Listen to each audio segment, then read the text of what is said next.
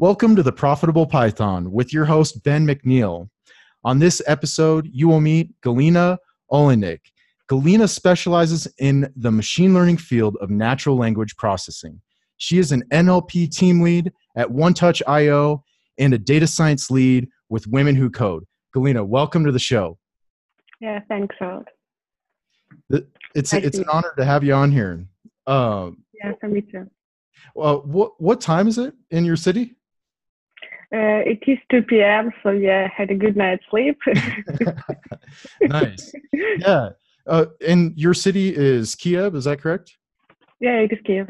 Cool. Yeah, I, I was wondering, what is the tech scene like in your city?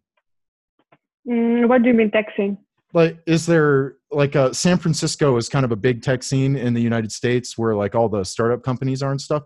Does Kiev have a like a lot of startup companies that are kind of like uh, in with machine learning, or is it not not really a, a big scene? Yeah, basically, I would say that uh, there are quite a lot of startups nowadays in Kiev, uh, but like in practice, uh, this field is is becoming uh, more and more uh, out like in outsource. So uh, finally, like the game is changing, and like it is coming to product companies, it is coming to out staff, it is coming to outsource, something like that. But personally, I really enjoy working in startups, like from my point of view. Okay, cool. It how did how did you kind of break into the scene yourself? Like, did you just wake up one day and you're like, I'm doing this, or how did it happen? Mm, basically, like I can say that it was one moment that like I realized I want to be a data scientist, but uh, I was always interested in programming, in like doing different things in C, in Java. Like I was beginning from that, and and at one point uh, I really realized that there is this field, data science. And I remember when I started going for the courses by Andrew like I think that everybody in Ukraine started from them.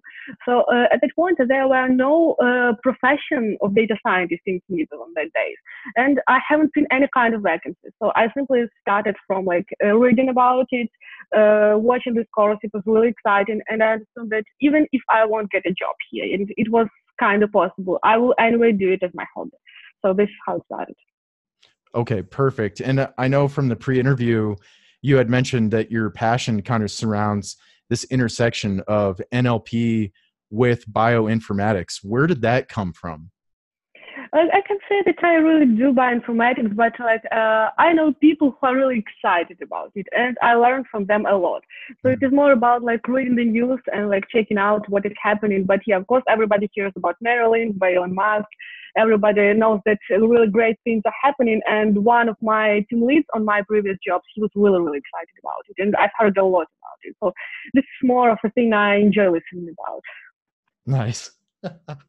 That's awesome. So before we get too far into this, there's some technical terms that I just want to cover, but I was hoping you could kind of explain them to me as if I needed to go share this with, make sure my 95 year old grandmother understood this.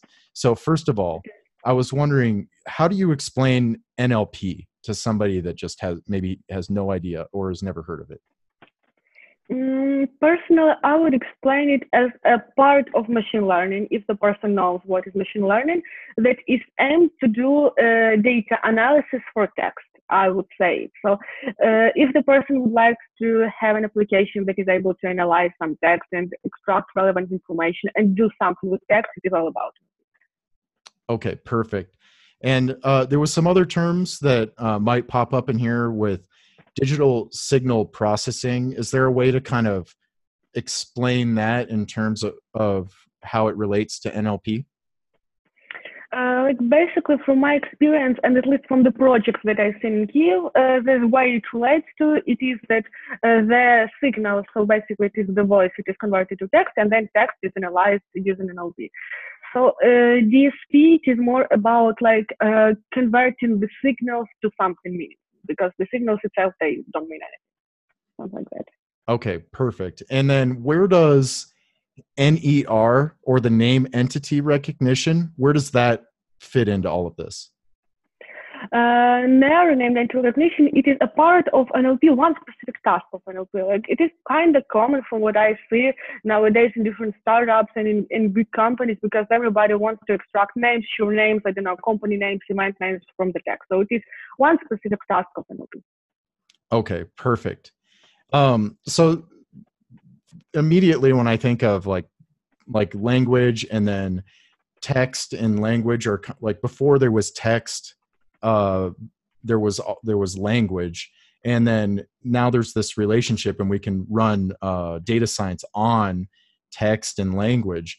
And i'm just wondering like how does this how do you see this connecting with like this technology connecting with the human psyche or kind of like uh, releasing uh, our knowledge of like like like the human like uh, thought process or like the human psyche uh, basically, I'm personally not a fan of like comparing the so, like I don't know the neurons to the neurons of a like uh, person's mind. So I'm not really keen of these metaphors.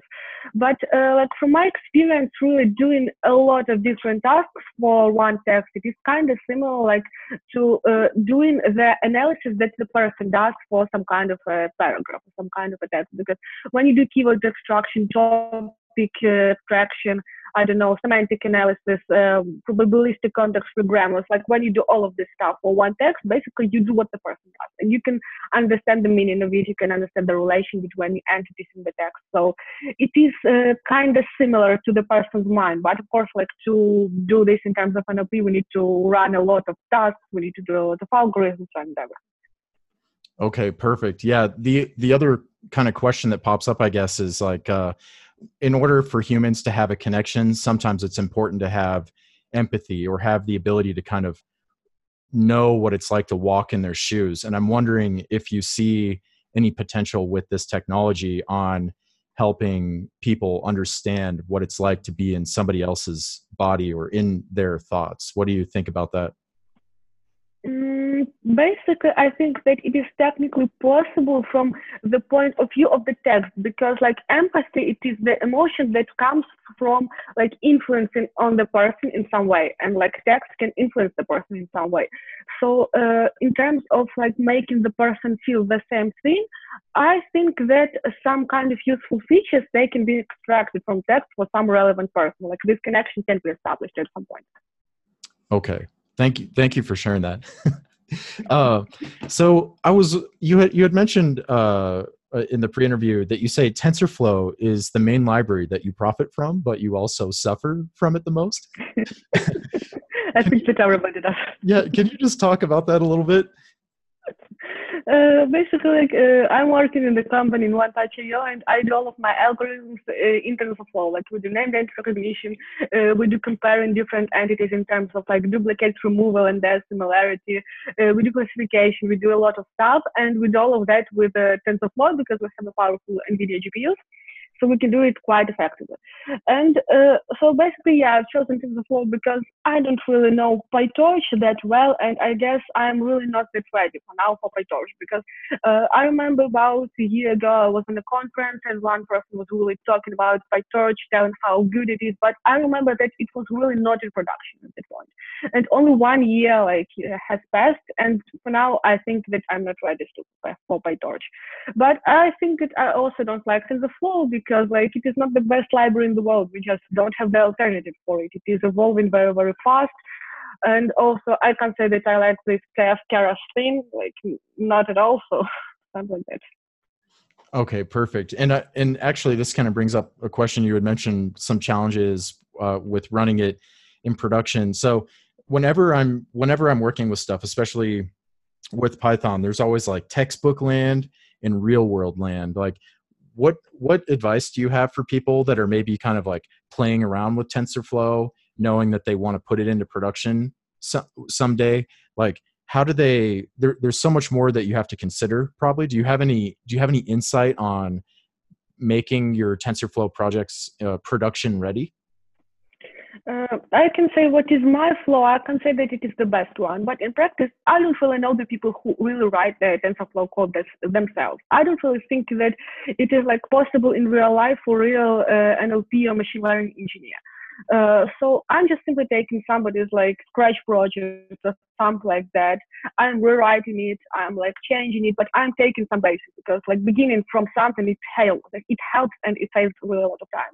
So and after that, I start debugging it. I start checking what I can do, what can I improve, like what part of code is not really effective, how can I optimize it. So uh, my vision is that there is no like wonderful advice because all of these errors that arise from TensorFlow they are painful and they are painful always, no matter how much time you spend debugging it. So it's just it's simply about really becoming ready for it and understanding that yes, for now I need to do it. I I really hope that at some point TensorFlow will become more useful, more user friendly, like not that complex, not that hard to put into running machine, like stuff like that. Okay, perfect. So if I'm if I'm hearing you loud and clear here, basically there's no way to really prepare for all these types of scenarios that can be challenging. So it's like how do you uh how do you prepare yourself for these unknown situations? Is is it just like fundamentals or experience or having a good team or do you have any insight on that? Mm, basically, I would say that a good team is really important because, like, you can like uh, assume that you know everything, but you just missed, I don't know, uh, iterator initialization, and everything breaks, and it is hard to debug. So somebody would take a look and say, okay, you have a very very simple mistake here. Just simply you are not attentive enough. So this is one point that is really important. And I guess that uh, the other one is just uh, simply about like diving into the docs and um, like reading about very, very small like things because TF style, for instance, it is not intuitive, not intuitive at all. So sometimes you really need to play with some small elements. It will help for the future, like to understand the whole architecture. Mm. Like Okay, perfect. And and actually, this is one of the questions uh, uh, that one of my uh, followers had asked was like, how do you how do you kind of get started with uh, NLP or machine learning in general, actually? And so what you were talking about is basically like going to the docs, finding like this little piece, and kind of playing with it. So that's that sounds like maybe one way to get started with it. But do you have other types of advice for how somebody might get started with this sort of thing? Mm, like as really starting, for instance, from with a new task, for instance, uh, and like the person knows that he or she needs to use TensorFlow. So like I begin with like taking somebody's scratch, or at least I begin with using maybe some framework that already uses TensorFlow. Okay. Like even if it is really the beginning of like the road, it is always useful to try some silly model, some baseline, for instance, sklearn, like see how the truth can, like, can do this job, see how some simple regression does this job, and then like uh, assume that okay, I know that like it is really easy to overfit with this data. Maybe I should augment it. Maybe I should use this model or that model. Like read about generalization bound for it, something like that. Okay, perfect. Thanks for sharing that. And it sounds like it sounds like uh, the road is not always like an easy road and yeah. you have this you have this attitude of uh, never give up so i was wondering how has that attitude served you uh, like I had, for instance, um, like one example that I was like doing entity recognition with uh, TensorFlow, and um, like I have kind of complex architecture there. I like took uh, code of one person, then I refactored it, changed it a bit, like fit it to our data. Like it was, but it took really, really a lot of time, and I understood that this is not really about me. Like I'm not like that stupid that like I don't understand something, but it is really about the complexity of the code and how complex these errors are like don't get anything from the arrow. So I remember these times were tough for me. I remember like I was sitting up to 8 p.m. at work and was like, what should I do to, with that? So and at that point I was the only like data scientist in the company, so nobody was able to help me with it. So it really helped me, me at that point of time and also like really support of other team members that they were saying like, okay, so it is not working that well. So okay, we're okay with that. We are ready to wait. So like no pressure. So it was also important for me. But I guess this is a general thing for data scientists. I know we have a lot of very, very talented data scientists that don't have their models working very well, that have their scores around, I don't know, 70 F1 score. But this is still okay because it is real life. We're doing experiments and not that successful results of these experiments. They don't mean that they don't know their job. So it's simply real life. Yeah, I, I really want to dig into this. So, so what you're talking about is like, like just because you're getting these certain results it doesn't it doesn't correlate with your skills or knowledge that's like kind of some mental game right there. Like if you, if I mean, if you didn't, if you weren't kind of uh, aware of that scenario, you might kind of be hard on yourself. Like we are our biggest critics. Can you can you maybe um, offer any insight for people that are like struggling struggling with this? I guess. Mm, I guess that the best advice would be, first of all, like maybe to try another simple model. And another advice would be like just to put it away, I don't know, for a day. Sometimes like I really have the problems like adding more entities for name than recognition because like we have more than like two or three types. And uh, for instance, with four of them, everything's okay. I add fifth one, it is not training. Like it is not simply training at all. So I try to do something, and if I see that I spend, I don't know, one day, two days, and it is not working, so I put it away for a day. Like I think about it, but not really in a dense, fresh way. And after that, I come back the next day, and I have an idea. So it is always really useful, like to switch yourself from one activity to another, maybe to refactor something, to read something, and it really helps me. Okay, perfect. That's great advice. And the other question that I had for you uh, here was, so so you basically um, for somebody that's experimenting with models what what advice do you have for scoring the models? Is it really straightforward or is it kind of specific to the application or like how do you uh, is is it just strictly like a, a percentage like oh it's 90 pre- predicting 90% accuracy? Is it that straightforward or is there is there more to it with experimenting with building models and then scoring them like from uh, my experience like i'm working in a bit like specific field but it is also always useful to try like adding some noise and to see what the model does to the noise. For me personally if the model copes with really strange data i don't know really short sentences for instance if the model was trained on a long sentences or uh, you pass something really really strange that the model haven't seen. And if it copes with it well then i guess that it generalized well. Because personally of course i run the cross validation i check my F1, my precision, my recall. But after that, I always like try to pass some real life sentences that somebody like would say or some short paragraphs or like some advertisement paragraph, something like that. And if the model is okay with them, then it is okay. Okay. I've I maybe I'm just uh, like kind of new to the scene here or something, but is it is it normal to introduce noise to the to the models to see how they cope with it, or is that kind of like your special your special touch? Uh, like basically, um, like in terms of information theory, like any kind of data, it always has the noise. But like uh, in practice, I guess like on every company that was like working in production, like every kind of a data set had really a lot of noise. So maybe like this is more about my cases, but if you introduce the noise to the model, like you really shouldn't break it for like any model that I was working on it.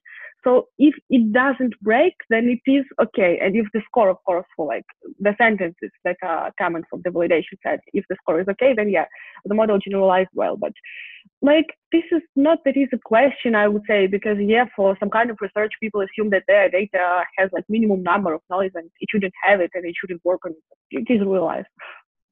Okay. Perfect. And I, I would imagine somewhere with experimenting with the models and scoring the models, there's there's bias that that you kind of have to deal with. How have you like bias might not be intuitive, especially when you're first starting out. So how do you how do you deal with bias or like those things that maybe like the unknown unknowns? And that might be two questions. So feel free to tackle that however. yeah so basically like as for the bias in terms of like really um, creating the model and like seeing the data like uh, first of all like in terms of bias in the data it is always useful to have the person that would take a look and that would say like it is okay or it is not okay and it is always useful to take a look at the data for the second for the third time and see that okay maybe it has some problems uh, personally, I really like doing data augmentation. It makes the data very noisy, of course, but uh, like it saves a lot of time to extend the data set, of course, and it also helps to the model to work much better in terms of their generalization. Because, like for me, it is kind of important. So no no false positives are really important for me. So in terms of bias in the data, I would say that these advices, from my experience, are the best. Something like that. Okay, awesome. And just switching gears a little bit here, I'm curious. Uh, so the, the job role that you have, um, I'm, curious why why is personal data discovery solutions why are those important today, and why are why are not more people kind of creating solutions around that space? Uh, because GDPR is kind of new. It is May 18th, if I remember correctly, and uh, it be, it started working like in Europe. Uh, so uh, people heard about it, but not all the people were really sure it would start working. And also, like it takes time to start doing this solution. We started working, I guess, in November 17th, something like that. So, like the founders, they already were sure that like GDPR will become effective. And uh, also, really, this data privacy usually it is not the first priority for the big companies, for the big hotels, something like that, because uh, they have like really tons of information running their data centers, and even managing this data it is complex. So, uh, I, for me, like if I would imagine the task of filtering out the sensitive information from it, it is a very complex thing, like to find it, to filter it, so they usually don't really know what is happening in their data centers because they created them, I don't know, 20 years ago, and they were simply extending them, and they don't know what is happening. So I guess this is the main reason, and also CCPA is starting being effective in US. I guess this month, next month. I know that like in the next few months it will become effective, something like that. Okay, perfect. And yeah, I'm, I'm kind of so this is like an enterprise solution that uh, you yeah. mainly work with, right? So I, I kind of wonder how, like, if you just flip the coin, like, people are probably worried, like, where the heck is all my data? You know, like, is it being protected? Do you see, do you see this uh, sort of uh, technology being uh, somehow like deployed or productized for like me, for example? Is there is there some sort of opportunity for for me, I guess, to leverage the technology? Uh, like one touch is doing and also like people who are in the same field uh, they're doing it simply for enterprise because like it is the only the beginning i would say like we are the pioneers in this field. So one touch and similar companies they're doing it only for enterprise but i really know that uh, the person can like send the request to any kind of hotel a big company or airlines for instance and say like please uh, show me the data that you have. It is possible Okay, perfect. And I've I've heard of some. I'm going maybe going a little off topic here, so you can you can tell me like ah that I don't, I don't want to answer that. But um, I'm curious about the applications of blockchain in this space because I've I've heard of some projects even that have been uh, kind of like like uh, blockchain has been used to kind of store personal data and then also make sure to uh, like like for example if my personal data is being leveraged somehow that i get compensated for it. What do you what do you think about that whole uh, situation?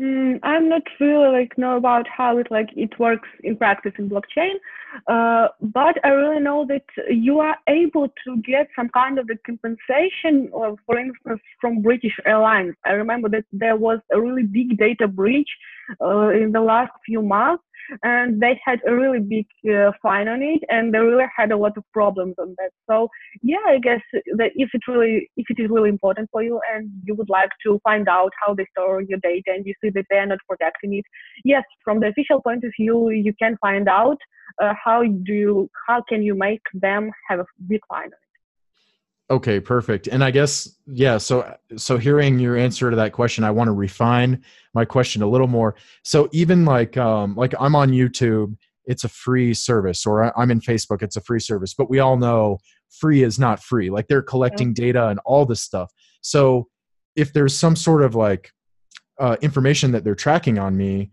and then they somehow productize that to help somebody market their products and services better is there some is there is there some way to like maybe get compensated for that i guess too or or does that is that just like crazy talk I think that theoretically it is possible, but you know they would say that they anonymize your data and they don't see that it is you. They see that uh, they only use some kind of the features that are not revealing any kind of personal or sensitive data.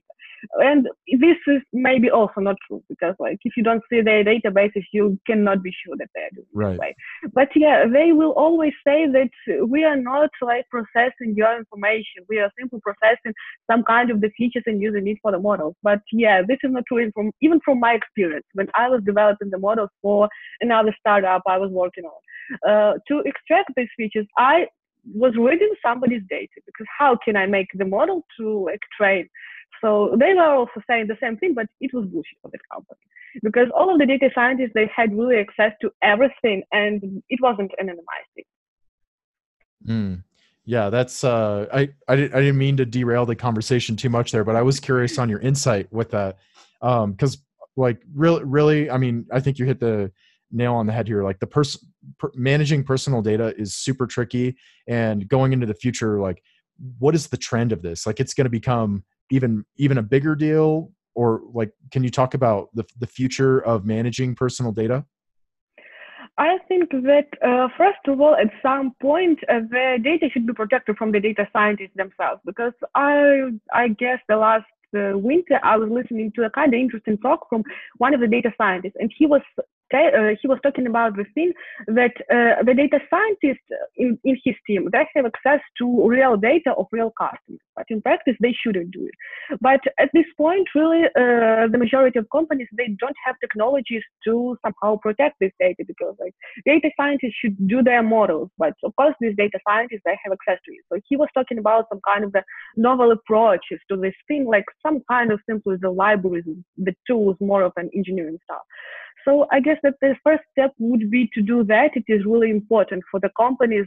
For instance, if the company has, I don't know, 50 data scientists, I'm sure that all of these data scientists, they would have access to all of the databases and they would be able to read everything from anyone.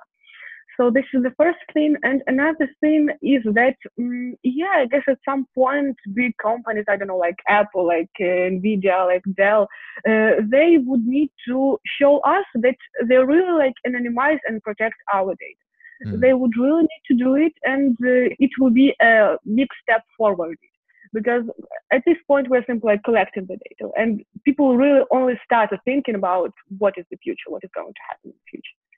Yeah, you bring up you bring up a good point. Like from like if I was a huge company, it almost be like a way to brand myself in a real positive light if i could show transparency with like this is how we're managing your personal data and protecting it. And I know they have like crazy documents that are like, you know, 50 pages long and it's like this is how we manage your data and stuff. But what you're talking about is like very uh, a very transparent process because there's technology that doesn't exist er, and you guys are building it basically that's help, helping with the transparency here okay yeah, yeah that, so yeah we even have it. We even have the DSAR reports that like after running our platform like on the data scientists of the company that has contract with us uh, then uh, we give the DSAR report. This is automatically generated document that shows the sensitive and personal data that is stored on the network elements in different repositories in different data storages and all of the similar similar things where data can be. So yeah, like after reading this DSAR report, it is really human readable, not uh, you know, 50 pages or something. So one can really see what is happening in the data set. Okay, perfect.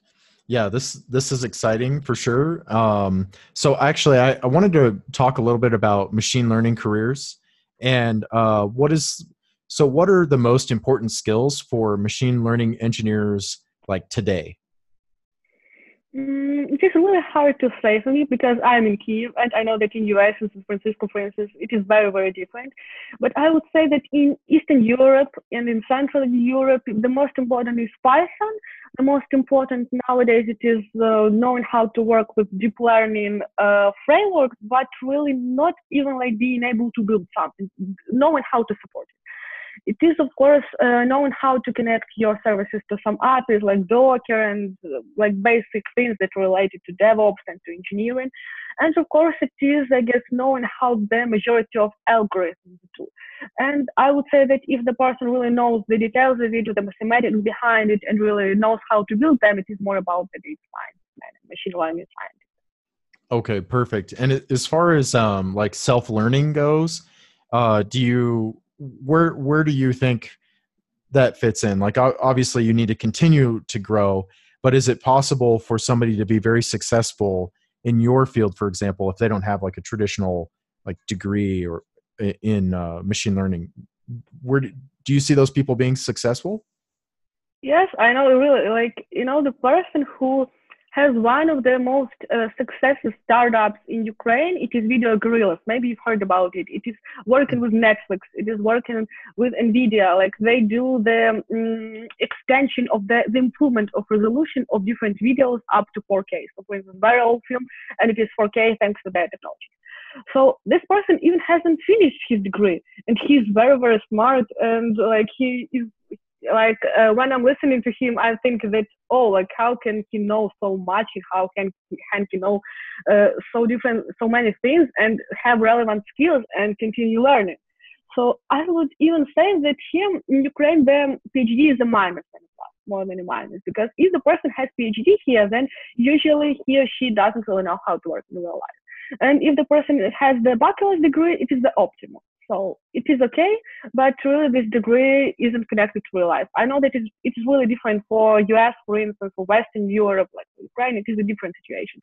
But here, I would say that yes, you cannot have a degree and you can be awesome in, your field, and it doesn't matter because mm, yes, they people may ask on an interview, but if you answer all questions, nobody would care. Something like that.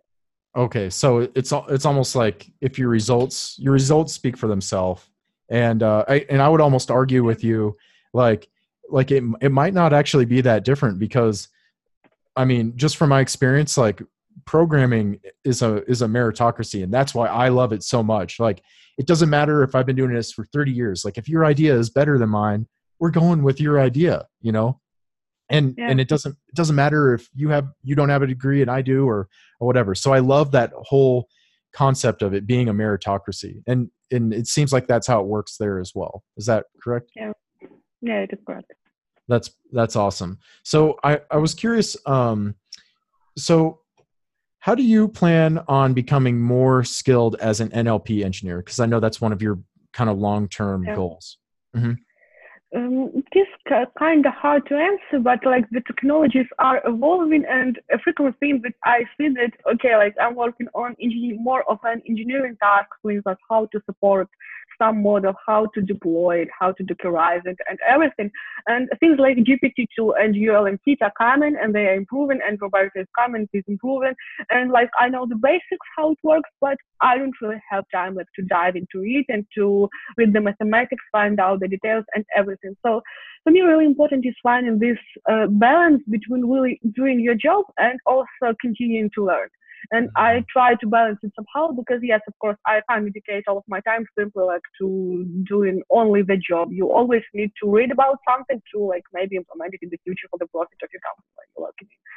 So it is one thing I would say, and also another thing is as for me, I guess, to improve my skills as an engineer because I would say that I'm much better as a scientist because I know some mathematics, like I can say that really well, but better than I do engineering.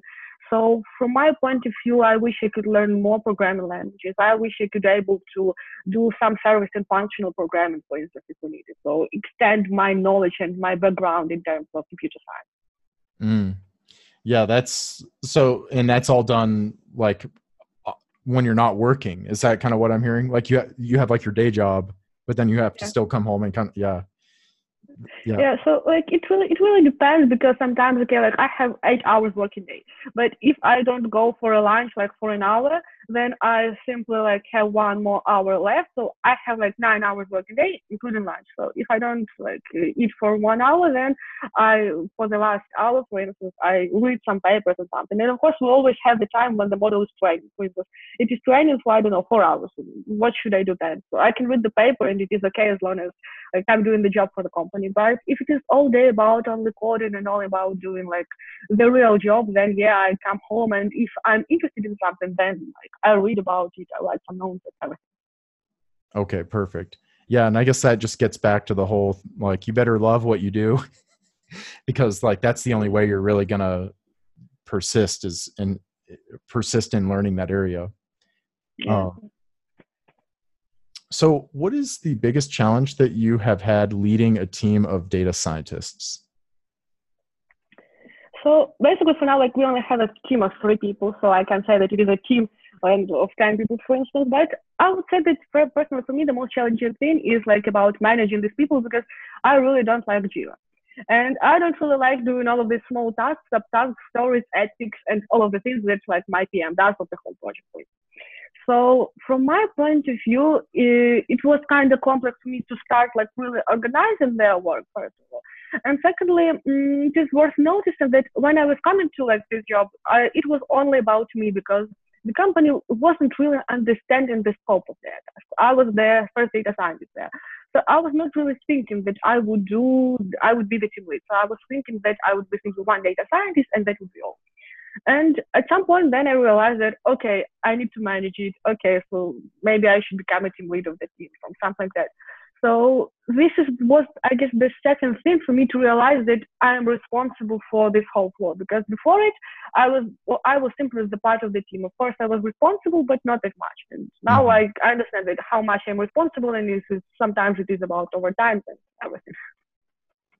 Yeah, I love that. It's like uh, it's like you're taking extreme ownership over it. Like like uh, ev- everything is kind of your fault with the team. So how do you get how do you get the team working on uh, on on what you need them to be working on. So, so I love that attitude. Yeah. So basically, like uh, from my point of view, and this point of view is also also from one of my team leads, that he was saying that like, okay, this person can know a lot, but if like I can't work with him as with a person, then it doesn't really matter for me. And when I was looking for a new data junior data scientist into the team, I was not really paying that much attention to the real knowledge. For instance, I don't know, person doesn't know the central limit theorem, so but the person is good and the person is willing to work and he is motivated. So it was the most important thing for me from my point of view. So it is really about soft skills, I guess. And my PM he is always saying that yeah, soft skills are the most important thing for me. The person can learn. The person is good at person. Okay. Yeah, I'm I'm so happy you brought that up. So uh, and you may have already kind of said this, but I just want to really dig into it. Like, what what are the biggest things that you look for when when you're kind of bringing these people on board? I just I want people to hear this. Mm, it is always like uh, it is a complex thing to say, but for me, the motivation is everything. If I see that the person, for instance, doesn't know a lot of things, but he or she said, "Okay, I don't know, but I will learn."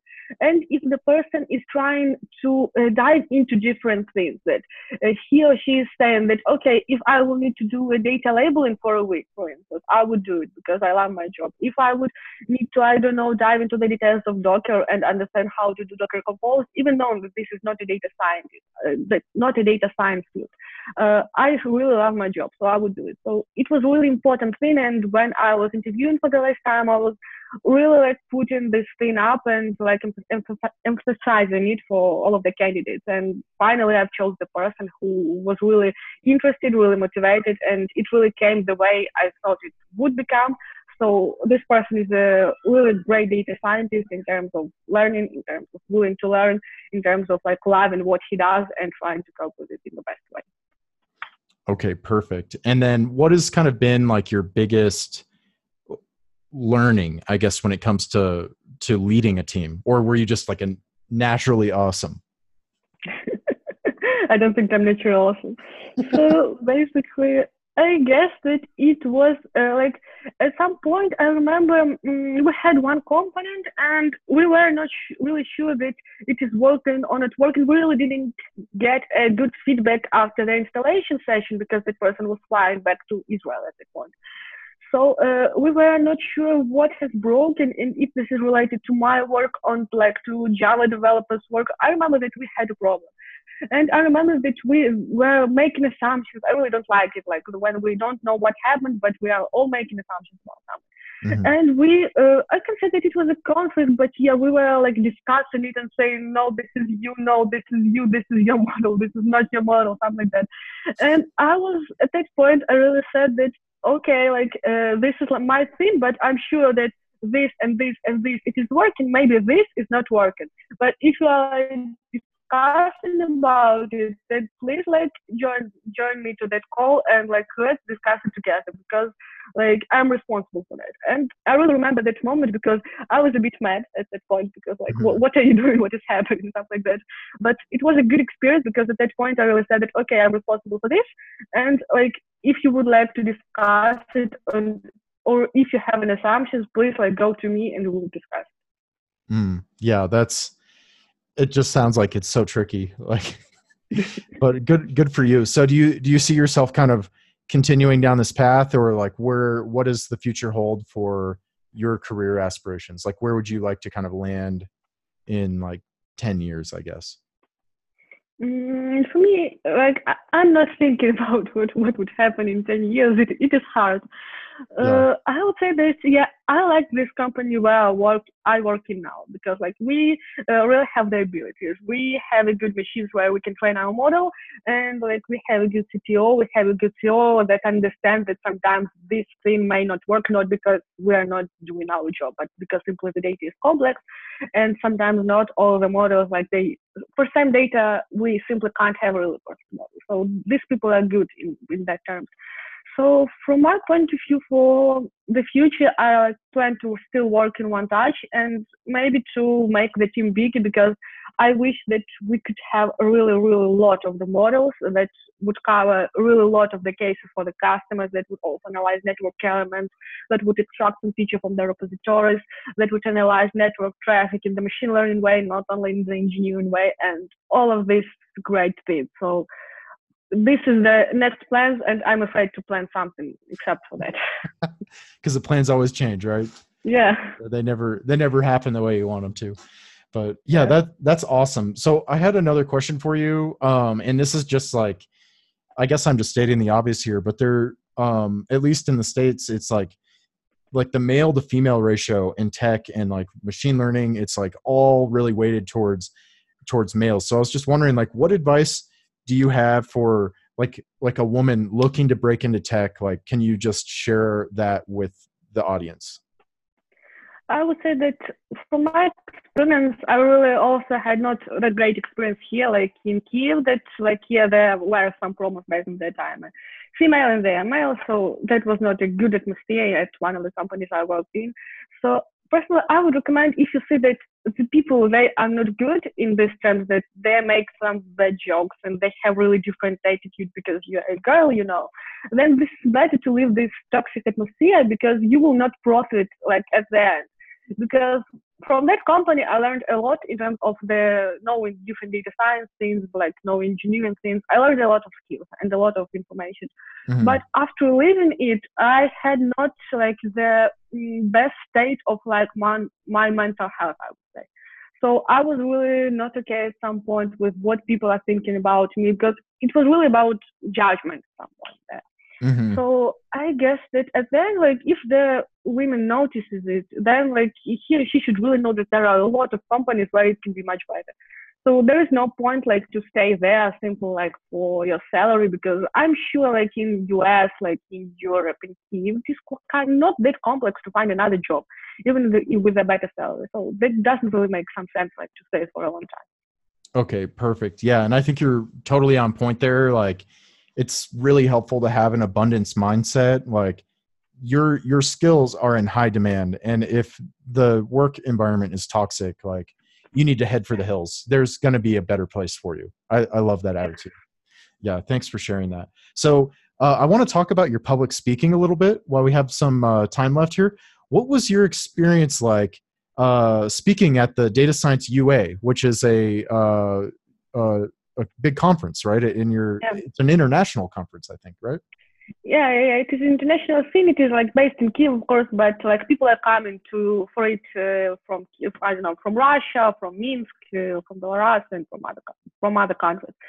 So I would say that first of all, I was really surprised that I'm invited because you know, like uh, they wrote me, and I was like, you know, I'm not doing something really exceptional here. So uh, first of all, I was kind of shocked on that, and mm. I was really like mm, preparing for it for a long time. I was really reading all of the articles, like doing all of this code draft for the workshop, like uh, I don't know, extending my knowledge in different spheres and everything. Mm-hmm. So from my point of view, I would say that this workshop was okay. Uh, the only mistake I made is that I've chosen really two complex things that I wanted to cover. So I covered different language models together with uh, different approaches to do CRF, conditional random fields, and I combined it also with uh, the stuff related to combining um, one-hot encoded features, like indicator features and word embeddings. How can you do that? And I combined everything. So it, it was kind of complex thing and people were not really ready for it. So I received great feedback. It was from the people like doing the similar stuff as I do.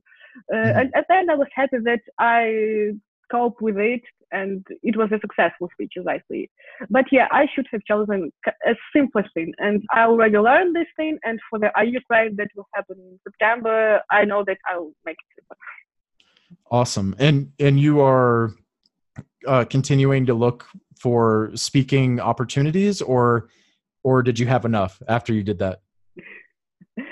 Uh, I think that uh, I'm always like into sharing like my knowledge because like if somebody invites me, I never say no. Okay. Because uh, this is more of a personal thing that I've learned the majority of I know based on the blogs, based on the conferences, based on the I don't know YouTube videos and articles and papers. Mm-hmm. Because like uh, education in Ukraine is not relevant to data science job. So I learned the majority of what I need from it. And if somebody invites me to share my knowledge, I'm always like keen to it. And if I need to come in another city, in another city, and if I need like to shift my plans, but I can help somebody, like I say okay because like it is important for me. A lot of people can have the same thing that I have in terms of the knowledge, mm-hmm. and be even more successful and like learn a lot more simply after listening a lot of great conferences, great talks, uh, finding a lot of free data on the internet, something like that. Okay, perfect. And actually, I'm I'm curious, like, what did you what did you have to do to make your personal brand loud enough that way they even invited you to the conference? Like, what what were the things you kind of did to get noticed? I guess.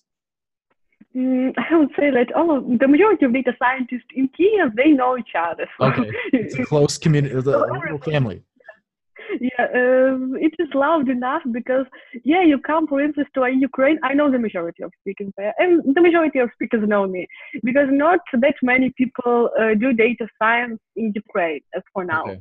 But uh, speaking about some international stuff where people don't know you, I would say that a really hot topic is kind of important and yeah, I guess simply finding a really good, interesting hot topic and presenting it well in an easy language and making everybody engaged into it. Okay, perfect. And I know you have a um, you have like a, a medium blog that's got like many like many people have enjoyed reading that. Do you do you want to talk about that a little bit?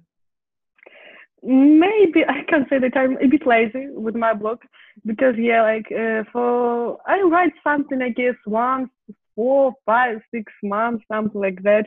The last thing I wrote, it was for one touch It was posted on their blog. It was about like uh, anonymizing data, de-identifying data, like differential privacy, all of this stuff related to security. And there are five parts in it. But yeah, like I guess that these days I don't have enough time to pull something. I really like like writing, but I don't always have time for it. Yeah, the uh, the at least the blog that I saw it was uh, it looked like very involved, and I was wondering, uh, how do you? I mean, you don't just sit down and write that in one sitting, or do you? Uh, I guess it was about two sittings, something like that. If okay. if it takes more, like I'm I'm lazy enough like to leave it. So okay. uh, yeah, it was all about TensorFlow, and uh, like one of my friends, it was I told him that you know I'm planning to write something about TensorFlow. I'm debugging it a lot, and he was like, okay, I'm waiting for like 20 minutes long wait on suffering from TensorFlow, and it really kind of came that way, as he said to me. Uh, so yeah, I thought that it would be useful for somebody to find out how he or she can make this experience with TensorFlow a bit easier because yeah, some kind of the mistakes they are similar. They can be grouped into like some kind of the categories and always like uh, good practices for TensorFlow, they are kind of important. And a lot of things is not obvious, of course, because for instance, you can feed the data into the graph in I guess, three different ways, and they're different, and they make the performance of the model really different. And usually, people they don't know about it because it is deep down in the TensorFlow doc. Yeah, that's uh, yeah. I'm always thanks for sharing this because I'm always curious, like, what is the angle that people are taking when they're writing blogs? Because it's good for your personal brand. I mean, that thing is out there, and you're continuously like getting recognized for your uh, domain expertise there. So it's like it makes sense to really prepare for these things and and and have a good uh, product that you create. So i'm always kind of curious like what kind of nuggets do you have for someone that maybe has like thought about writing a blog or like maybe they just don't know how to put their ideas on paper? Do you have any uh, like additional advice for them in on that? Uh, I guess that it is important not to stick to some format, as I see, because uh, for me it is okay to write it as a list, always as a list, like a list of some categories or a list of some approaches or a list of some advices. Uh, for some people, it is more uh, useful to write it as a free text, and it is okay for them to do it as a free text.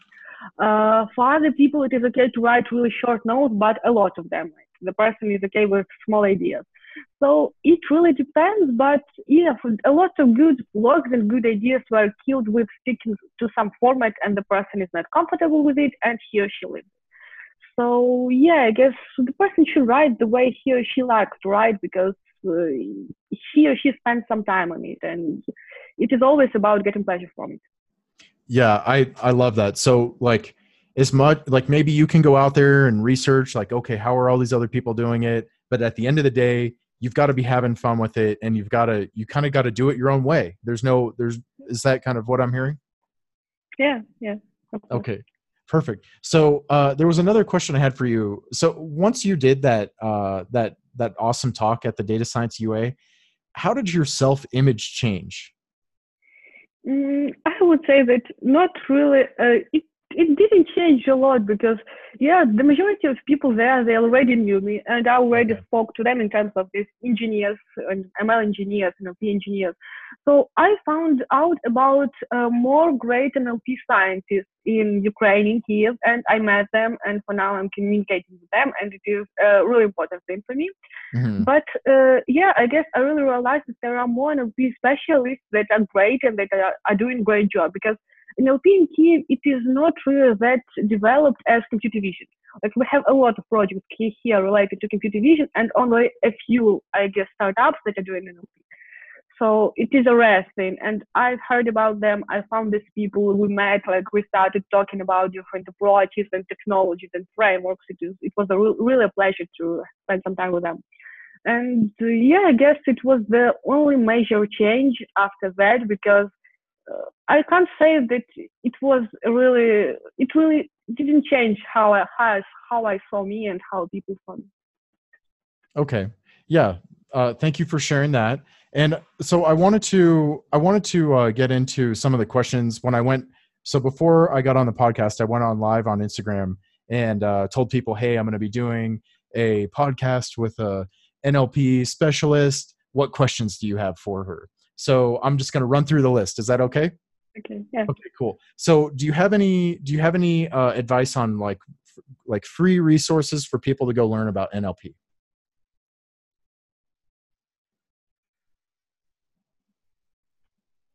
Are you there? Mm, oh, I would a very useful thing.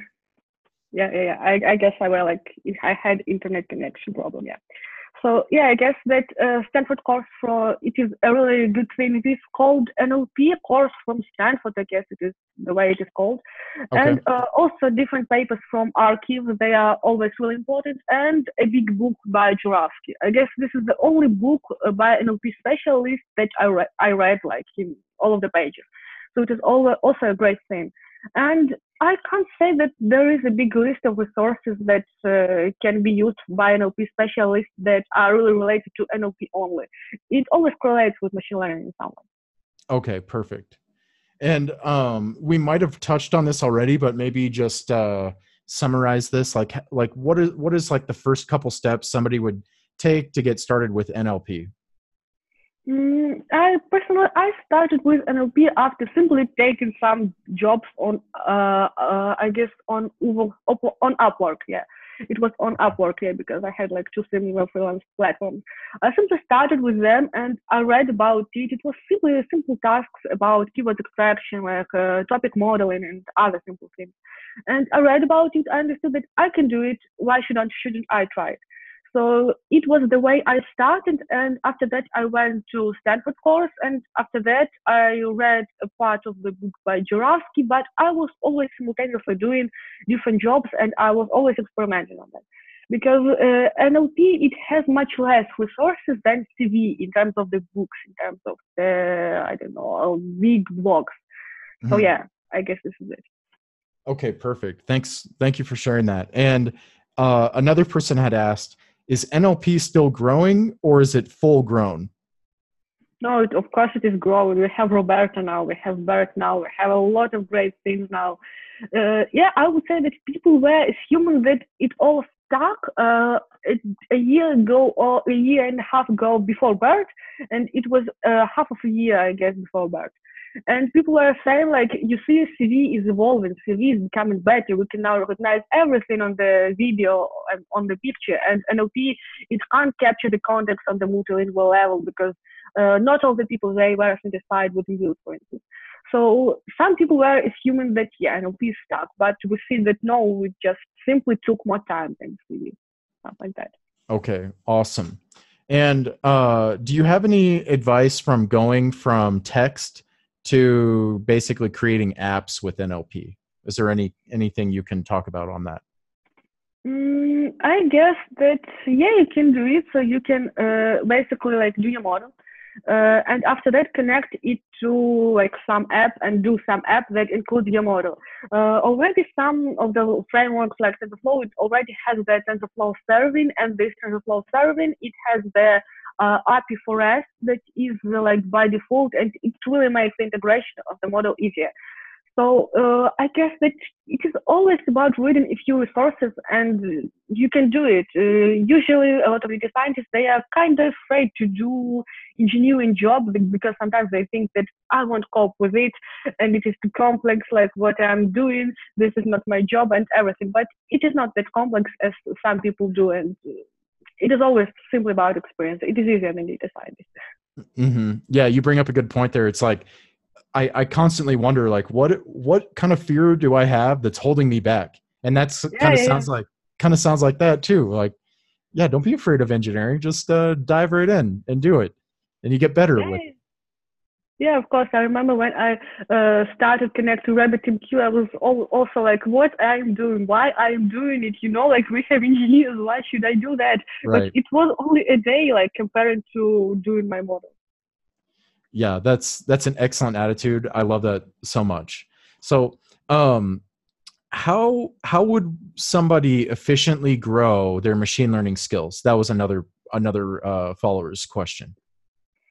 Uh, I guess that it is always about uh, reading about new things, but also trying them in practice. Because I know mathematicians and PhD and uh, people coming from the similar field that are always reading new papers. They know how the things are working. They know mathematics. They know different fields of calculus and everything. But they can't run it in production. So they have uh, that boundary that stops them from really deploying it on the server. Mm. So I guess if the person reads about something, for instance, Flair embedding, so really not that complex thing, uh, and there is already a package by the creator of the Flair embedding, so it is kind of easy, like simply to install it, import it, and like simply try it and like have fun with it. So always try to combine the practice with the theory, and it will be the best way. I think. I'm I'm so happy you said that. it it's uh it just gives it just validates my whole my whole uh thesis like you have to be an active programmer like you have to do this every day. And uh like theory is good and stuff but nothing beats like everything you're saying. I can't agree with it more. Thank you. It's much. yeah it's uh it's good for your career growth absolutely. So uh, i was wondering if you had any tips on building a recommendation system? Uh, I have personally, I haven't ever like built a recommendation system for production. I remember I was like having fun with it once, but I'm not really aware about like the classical like uh, recommendation system building like with this uh, usual classic algorithms. I even can't remember how it is called, like simple for my mind. Mm-hmm. But as for doing the analysis for, for the text to build this invitational system and feed some kind of the features into it, I guess uh, that it is really important to personalize it as much as possible. So to extract some kind of the features from text that are identifying the person as it is, like uh, his or her hobbies, or like uh, what he or she likes from the social media. I don't know the preferences in clothes and like similar stuff. So it is the most important to build it successfully, as I see it. Okay, perfect. And actually, I, I don't know if it was the same person or somebody right after them, but they asked that uh, do you see the benefit to building NLP apps for libraries to help them recommend books? Mm, I guess that already. I don't. I don't know uh, about Amazon, but Goodreads has an awesome system. It is really awesome. I found. I find one book, and I find uh, I don't know 100 books that are relevant for me. So okay. yeah, I guess that we already have it. It's already happening. They got to go yeah. check out Goodreads. You said right? Yeah, yeah. Okay. It is a US resource. Yeah, it is a US resource. Yeah. Okay, perfect. Yeah, I'll make sh- I'll make sure hopefully they they uh, make it to this part of the interview they can get the answer to their question so uh, any advice for python programmers to help them monetize their skills i guess that if the person is already a good python programmer and uh, he or she would like to switch to machine learning then it is uh, not that complex stuff as the person thinks. Because this skill of good engineering it is already a valuable thing. And a lot of machine learning engineers they don't have that good python programming skill. So for the person it is simply about like understanding how the things work uh, how to import it how to run it how to deploy it and it is not always about like knowing what is the difference between i don't know cross entropy and simple entropy so the person can successfully run his or her models without it Okay, and it, and it sounds like from if I'm hearing you correctly, like machine learning, this definitely has a bright future. So if you're a Python programmer out there and you want to yeah. try and monetize your skills, definitely check yeah. it out. Okay, yeah, cool. Uh, uh, just kind of like a personal question here. What kind of hobbies do you like to do outside of programming? Uh, I can't really say that I have a lot of hobbies, and my boyfriend always blames me for it. That you are reading about your uh, like uh, technologies and machine learning things again. So I would say that I like uh, taking film photos. This is what I enjoy, but I don't do it really frequently. Like once a few months, I guess I work with one film. Mm-hmm. And uh, also, of course, I like traveling. I like distracting myself for some period of time. And mm. I would say I also like Ukrainian techno culture, rave culture, and like everything related to it. And at that point, everybody is like, "Oh, you are like going to rave. What's wrong with you?" Good for you. You know, it sounds like you know how to have fun. I, that's that's awesome. Uh, uh, do, they, do they have like uh pretty pretty sweet shows there, or do you have to like travel to go see those shows?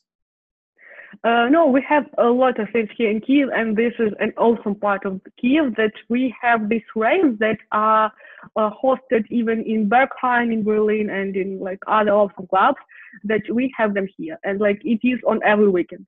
So on every weekend you can go to Closer or to other club and enjoy an awesome show. And also even we have uh, festivals, I guess, a few times a year like it is a two or three days rave and also we have a giant rave like this, this hammer rave. It is about 7000 people and 8000 people something like that. Okay wow. Yeah it sounds like there's a big uh there's a big like culture there basically for this. Yeah yeah yeah i really love it. I i never i, I have never been there. I, I have no idea but that's that sounds awesome. Yeah. Uh, that great. So uh what is what is the best advice that you have ever received? Mm, I guess it is about like uh, balancing your life in terms of your work and your fun and like your hobbies and everything. It is one thing. And another thing is that to really do the quality job, you need to have a quality rest, no matter if it is simply sleeping or going somewhere or simply watching the film. But yeah, you can't be always effective because you need to have a rest at some point because even if you try very, very hard, but you are very tired, it won't work. Okay. Thank you for sharing that. That is super critical. I, I couldn't agree with you more. Uh, what is a like non-technical book, like the best non-technical book? Um, it is hard to say. I guess that I really enjoyed Lullaby by Chuck Palahniuk. And also in terms of Russian literature, I really, it is one of the last books that I read. It is Brothers Karamazin by Dostoevsky. I can't say that it is awesome, but it is like kind of good enough in my point okay.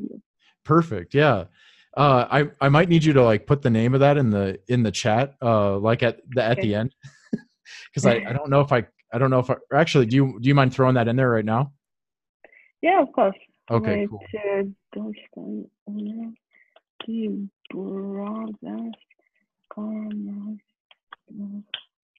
something like that. I don't really know how to like uh, spell it correctly in English, but something like that. Okay, and it's pronounced okay. I that's going to be tricky for me to pronounce, but I'll uh I'll make sure I keep that handy for the the show notes. Um the okay, so what do you do you play video games or or in back in the day did you ever play video games? My boyfriend really likes video games, but I'm not really a fan of them because uh, I don't have that good reaction in video games for some reason. I really tried it hard, but I'm always slow, like walking, doing something, like driving something, video games. So I remember really Vice City from my childhood. It was like the top game, and everybody loved it. And I also loved uh, like playing it for some time. But for now, I don't play. So, so what was that game? Because the question that I wanted to ask was, what is like the best video game ever made? So, what what was that uh, game? I guess I've played around three games in my life, but it, for me, it is uh, GTA Vice City. Okay that's that that has when i ask people these questions like that has that's come up quite a bit. So you're not alone uh yeah it's great. Good for you, good for you. and and i guess we need to ask your boyfriend uh really uh he he has more experience. He would know the best game ever. So okay. Yeah, i'm sure. He would probably agree with you though. That's a, that's a good game. So uh what are some programming languages that people should maybe keep on their radar or consider learning as they kind of progress in their journey?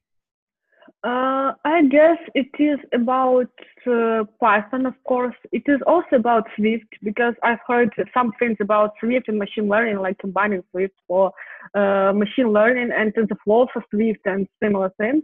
Okay. And also, I would say, I don't know, Clojure. I've heard a lot of hype and a lot of comments about Clojure, but I'm not really sure how how popular it will remain because uh, at some point Scala it was also very very popular for machine learning, but for now we don't have Scala at all.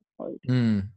Yeah, I heard I heard some people talking about that. It's like uh, they, it's like they made it so complicated or something yeah, like yeah. like there's no yeah. way it could be popular because it's uh I mean that's why Python is so popular because anybody can do it basically. So yeah, yeah, yeah, yeah.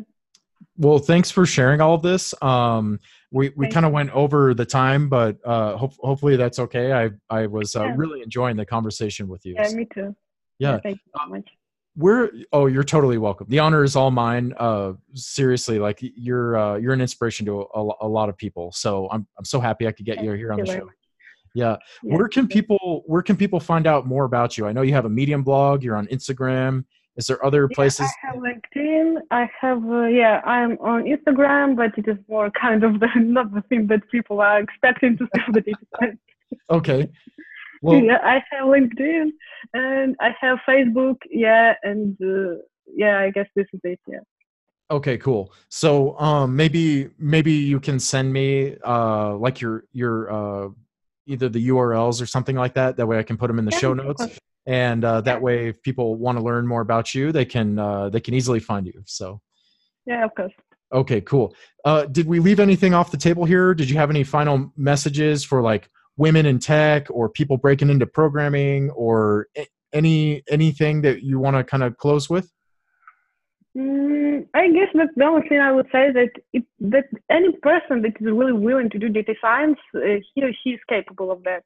Okay. Because really, a lot of people they think about like, for instance, I'm a woman, I am not uh, good for it enough, or I don't know, I'm learning, I, I have this degree and that's why I can't do data science, or similar things that a lot of people are thinking about because they think the data science is something, I don't know, something that magical that only the chosen people can do it. but in practice, it is simply the job. It is simply about reading, understanding, and uh, doing stuff a bit differently from engineering. But this is not some kind of the magic skill that nobody can learn except for some people.